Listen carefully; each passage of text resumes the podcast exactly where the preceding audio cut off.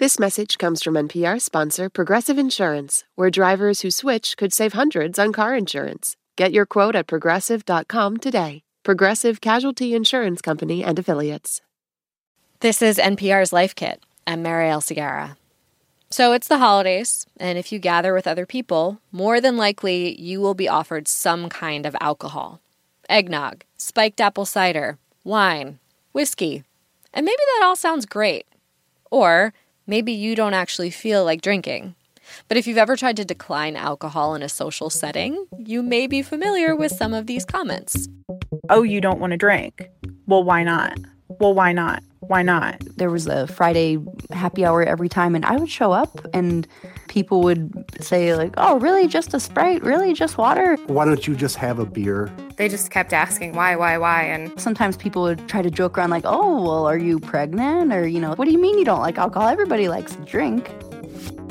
First of all, anyone who says stuff like that, please stop. And second, today on the show, we have a rerun about how to take a break from alcohol and see how it fits into your life, if at all. That's hosted by NPR health correspondent Allison Aubrey. Here you go.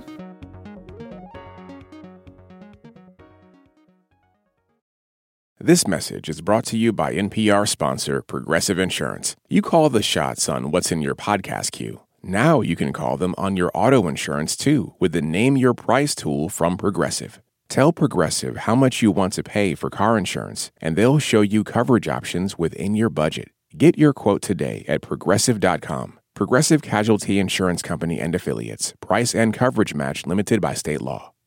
Support for NPR and the following message come from our sponsor, Whole Foods Market. Host a celebratory brunch for less with 365 by Whole Foods Market featuring wallet happy finds like cold smoked Atlantic salmon, mini quiches, organic everything bagels, and more. Plus, visit the floral department and jazz up your table with a beautiful bouquet of big, bright, sourced for good flowers. When the brunch has to be perfect and delicious, go to your local Whole Foods market. This message comes from NPR sponsor Osea and their best selling Undaria algae body oil. Get healthy, glowing skin for summer with clean vegan skincare from Osea. Get 10% off your first order site wide with code GLOW at OseaMalibu.com. Before we get started, you know when you go to the doctor for your annual physical and they ask, Do you drink? And you say, Ah, I'm a social drinker. I drink a drink or two. Well, let's do a reality check here. What is moderate drinking? There is a technical definition. Here's Aaron White of the National Institutes of Health. The current U.S. dietary guidelines define moderate alcohol consumption as up to seven drinks a week for a woman, more specifically, one drink per day on average. And for a male, two drinks per day on average during a week, so up to 14 drinks in a week. And importantly, that's a, a daily average. That doesn't mean one day a week you can have 14 drinks. White has a PhD and he has spent years evaluating alcohol use. But come on, you don't need a PhD to know that too much alcohol can be bad for you. In general, what alcohol does is uh, produces a toxic effect in the body. I mean, we we truly poison ourselves with alcohol. Alcohol is a poison. It just happens to be a poison that gives us um, some effects that we enjoy. You see, when you have a drink, as it metabolizes or breaks down, a byproduct is produced called acetaldehyde. An acetaldehyde is a pretty short lived molecule in the body. The liver gets rid of it pretty fast, um, but it is toxic and it, it damages the liver over time. It's, it's a big driver in inflammation in the liver and the development of cirrhosis. And as it turns out, alcohol can lead to inflammation throughout your whole body. In fact, we're starting to think that a lot of the damage that alcohol does in general to the body, including the brain, is by producing this broad system wide increase in inflammation. Yikes! Now, even though we all know that alcohol can have harmful effects, it's something the majority of us do, at least occasionally. I mean, think about it. People drink at weddings, funerals, sporting events, even baby showers. We just drink when we're hanging out at home. So, to get started with this break, the first step is to take time to assess your relationship with alcohol. One way is to keep a journal. Write down what's motivating you. You want more energy, or maybe you just feel you've indulged too much lately. So, if you're thinking about doing a dry January or making some kind of uh, short term or long term behavioral change, I think that it is useful to know about the behavior that you're changing. Rachel Kazez is a therapist in the Chicago area. She says begin with some basic questions to get a little perspective. How often am I drinking? How much am I drinking? Who am I drinking around? What are some of the reasons that I drink? How do I feel before I drink? How do I feel during drinking? And how do I feel afterward? These are simple questions, but once you start reflecting, your answers might surprise you. How does it affect your social relationships? Do you get to work on time? Uh, are you hungover a lot? Are you thinking about alcohol a lot? There's no right or wrong here, no judgment, but White says in a culture where alcohol is so ubiquitous, a lot of us drink out of habit and don't really realize its effects. But it's the act of stepping back and looking at one's uh, relationship with alcohol that we think is really where the magic is. Nadia Saldana Spiegel says she learned a lot by asking herself these questions. What are the things that alcohol does for you? What is it in yourself that you feel like you need from alcohol? Is it because it helps you loosen up when you when you meet up with friends or is it that it helps you unwind at the end of a hard work day or work week or is it a routine? Like whatever whatever it is that you're getting out of alcohol, is there another way to get that without drinking? For Jose Rincones, his assessment led him to a fairly stark conclusion. When I sat and thought about it, as hard as I could, I could trace back all the regrets I could remember to having had something to do with alcohol. So I thought, perhaps if I want to lead a better life, I should cut that out of the equation. So, takeaway number two once you've committed to a break, make a plan. Aaron White says it may be tough to follow through if you haven't thought about what you're going to replace your alcohol habit with. Say you're in the habit of having a glass of wine every night at 6 o'clock. Instead, at exactly 6, do some yoga go for a walk, go for a run, watch something funny. In other words, rather than just take away the behavior, replace the behavior with something that is healthier and more sustainable. A dry month may lead you to rearrange your social calendar or to pick people to hang out with who will be supportive. Elizabeth Greener says that's what she did. I made it a point to find social events that had other options so that, you know, we weren't going exclusively to you know, places that were alcohol only. It would be a place that had food or kind of changing the setting a little bit so I didn't really feel like the odd man out if I wasn't, you know, taking shots with people. Why not go bowling? Take a dance class. Go ice skating, or how about try curling? I promise it's really fun. Just see it as an opportunity to do something you normally wouldn't do. And find a friend to go with you, because sometimes not drinking can make you feel a bit isolated. Kevin Dunham says he stopped drinking when his wife was pregnant, so that made it easier. We hadn't talked about it together. I, I just felt it was the perfect opportunity, and she was able to help me because it, it's hard to be around. So having an opportunity with her not drinking was as good as any as I could have to um, set myself up for success. And Sarah Black Sadler says she finds a break from alcohol helps her feel more creative. I'm an artist, and uh, in the evenings when I usually would have come home and had a glass of wine to unwind and then just spent the night watching TV, I spend the evenings instead reading or working on sketches for a new piece. Um, or working around the house. There's a lot, it feels like there's more hours in the day. So, strategy number three after you've stopped drinking, start to notice changes in how you feel. It'll be different for everyone. Some people don't notice much, especially if they're not big drinkers to start with. Others notice significant changes. Blair Benson told us when she stops drinking, she feels better. My skin tone improves. I have a lot more energy. And you really notice that. I notice that more. You feel better physically. Like, I don't have the normal bloat that you get after you have a few beers at the bar. My joints feel better. Like, everything just feels so much better. Mentally, your head's clear. You don't have anything fogging up your brain. It's just, I mean, it's great.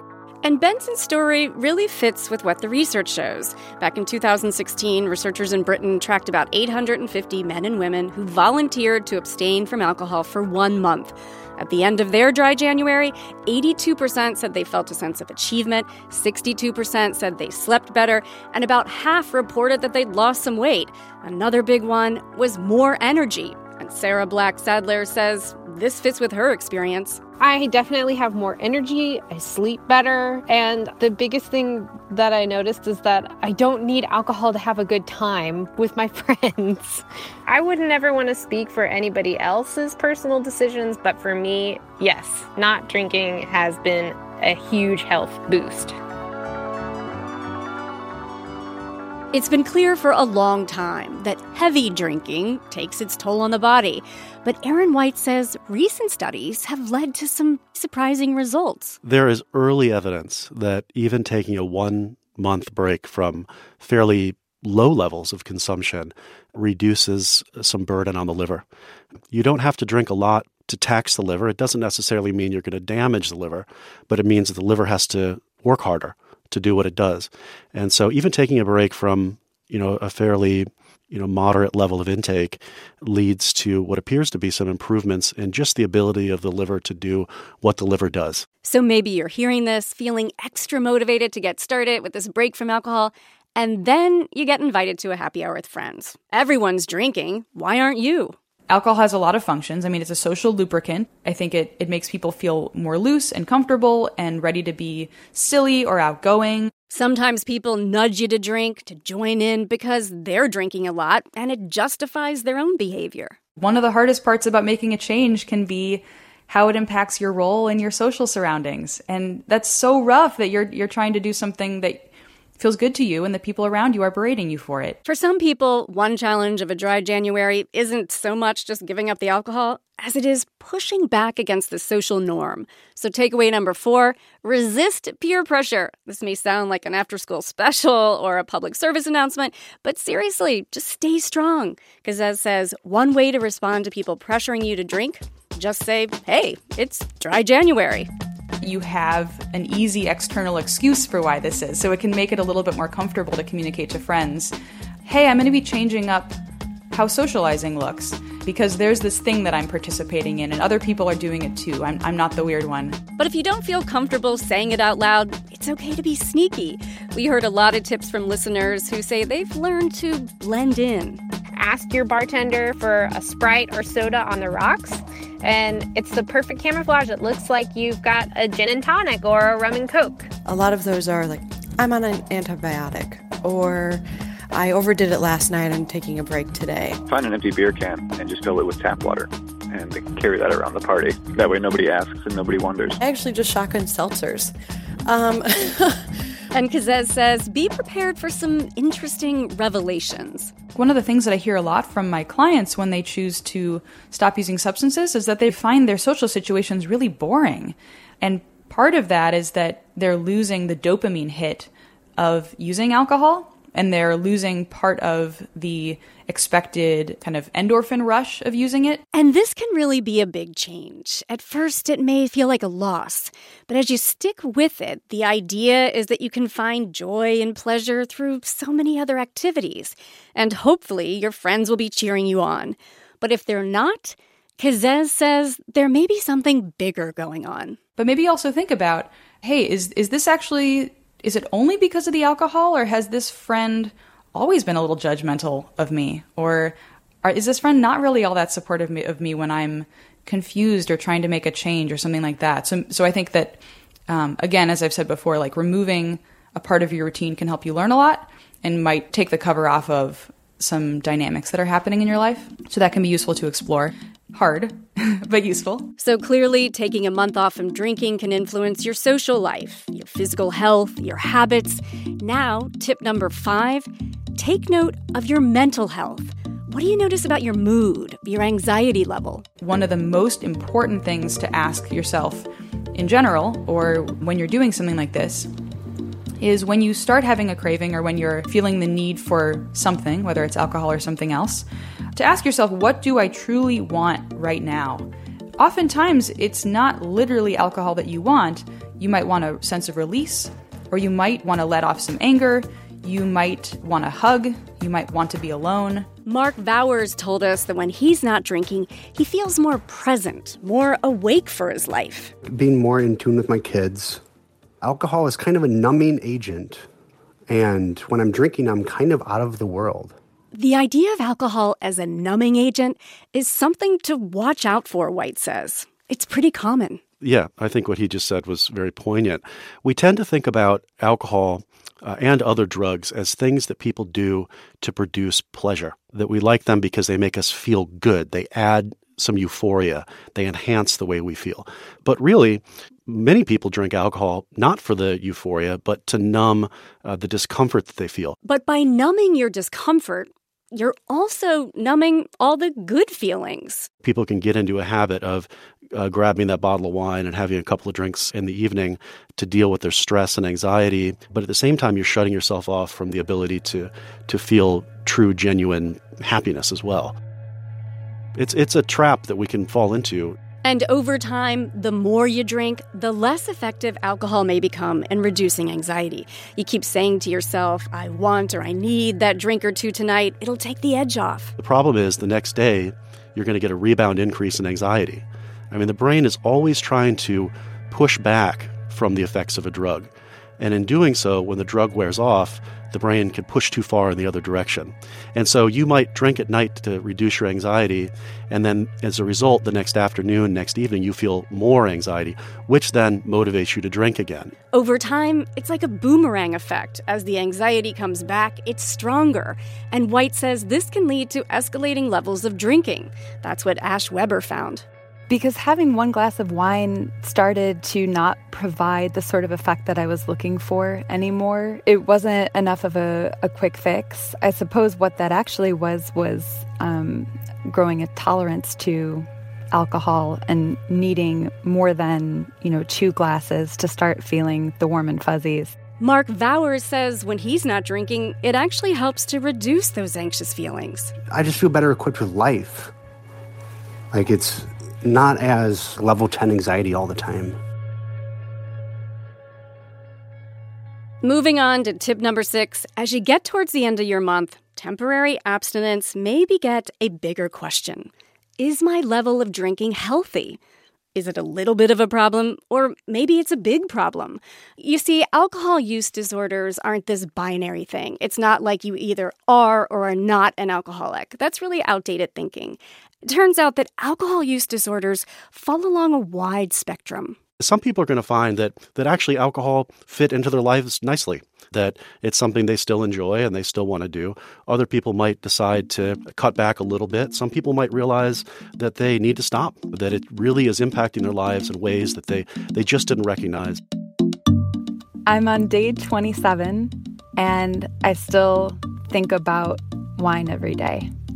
I wish that wasn't the case. My rule is I'll drink with someone and it needs to be for a reason, and then I'll only have one. It was really hard, and um, it, it was actually harder to give up and just do one drink when you're out. Once I stopped, I was like, I'm having just as much fun. Like, I don't even have to spend the eight bucks on the fancy drink. Stuart Weibel told us that he takes periodic one month breaks, but he's come to see it as kind of a reset. But overall, he's realized he has a pretty healthy relationship with alcohol. My major motivation for stopping in January is just to make sure that I'm still in the driver's seat and I can I can uh, stop when I want to or if I needed to. I don't get any great benefit from it other than a sense that I'm still in control of my drinking. Ash Weber says for her, taking a break from alcohol has had a profound influence. Taking a break from alcohol has made me realize that there's so many stories we tell ourselves that may not be remotely true. A story I've been telling myself for a while is that I'm an easier and better person to be around once I have a few drinks in me. So, a new story that I'm trying to tell myself is that I am fun to be around when I'm not drinking. I'm still an interesting person, a warm hearted person. It's just a matter of believing it. Whatever your outcome, no matter where you land at the end of 30 days, be gentle with yourself. Maybe you're motivated to keep going. Maybe you're still evaluating. It takes a long time to change habits. And the, I think the most important thing is not to be discouraged if you decide to pass this year or you try to do it and something comes up and you you get off track. Just keep trying and you know be kind to yourself. If if you're thinking about it, at least you're thinking about it. And if you need a little more motivation, well we heard from lots of people who have it. Go for it. Try it. You know, okay, you miss a day, go back and uh, just get back on the horse and keep riding. Treat yourself. Every day that you stay sober is an accomplishment and deserves a reward. Instead of it being like a restriction thing, look at it as like an opening. You might as well give it a shot. You don't have anything to lose. Friends aren't going to disappear, good times aren't going to disappear, and the money aspect is pretty big too. And just have fun with it and try it. Like, who knows? Who knows what might happen?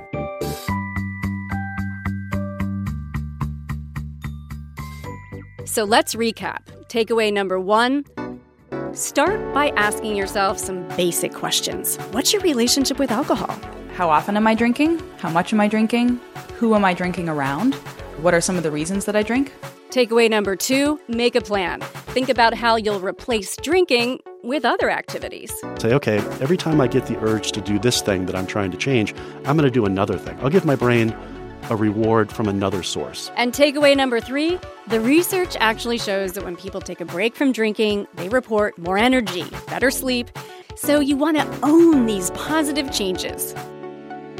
Takeaway number four shotgun some seltzer and stay focused on your goal. Don't let other people's discomfort or judgment affect you. I think that whenever somebody sees you making some kind of healthy behavior change, it can bring up a lot in them. And takeaway number five take note of your mental health. Taking a break from alcohol puts a stop to that anxiety boomerang. And lastly, takeaway number six no matter where you land at the end of the month, be gentle with yourself. It takes a long time to change habits. Uh, and the, I think the most important thing is not to be discouraged if you decide to pass this year or you try to do it and something comes up and you, you get off track. Just keep trying.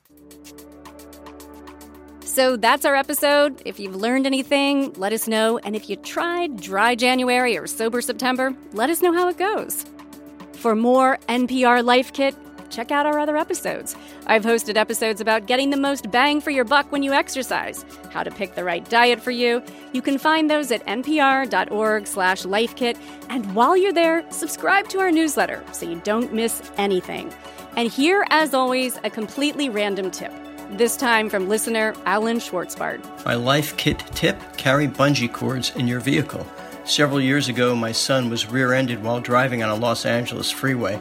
With the fender hanging off his Honda Civic and traffic already backing up, he utilized bungees to secure the fender to the car body, enabling him to operate the vehicle immediately and not incur the cost of a tow or the time it would have taken waiting for assistance. If you've got a good tip or want to suggest a topic, email us at lifekit at npr.org. Special thanks to all the listeners who contributed to this report. You guys are what made it so great. Nadia Saldana Spiegel, Mark Bowers, Jose Rincones, Elizabeth Greener, Blair Benson, Kevin Dunham, Sarah Black Sadler, Ash Weber, Stuart Weibel, Allison Quinn, James Natali, Jay Ellard, and Trisha Smith.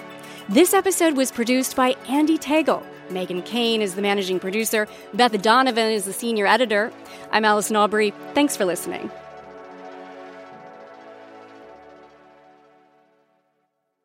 Support for NPR and the following message come from Indeed. You're driven by the search for better. But when it comes to hiring, the best way to search for a candidate isn't to search at all. Don't search, match with Indeed. Join more than 3.5 million businesses worldwide that use Indeed to hire great talent fast. Get a $75 sponsored job credit to get your jobs more visibility at Indeed.com slash LifeKit. Terms and conditions apply. This message comes from NPR sponsor Planet Oat. No deep thinking here. Planet Oat oat milk is rich, creamy, and an excellent source of calcium with vitamins A and D. Also, Planet Oat's unsweetened varieties have zero grams of sugar. Visit planetoat.com for more. I'm Rachel Martin. You probably know how interview podcasts with famous people usually go. There's a host, a guest, and a light Q&A. But on Wildcard, we have ripped up the typical script. It's a new podcast from NPR where I invite actors, artists, and comedians to play a game using a special deck of cards to talk about some of life's biggest questions. Listen to Wildcard wherever you get your podcasts, only from NPR.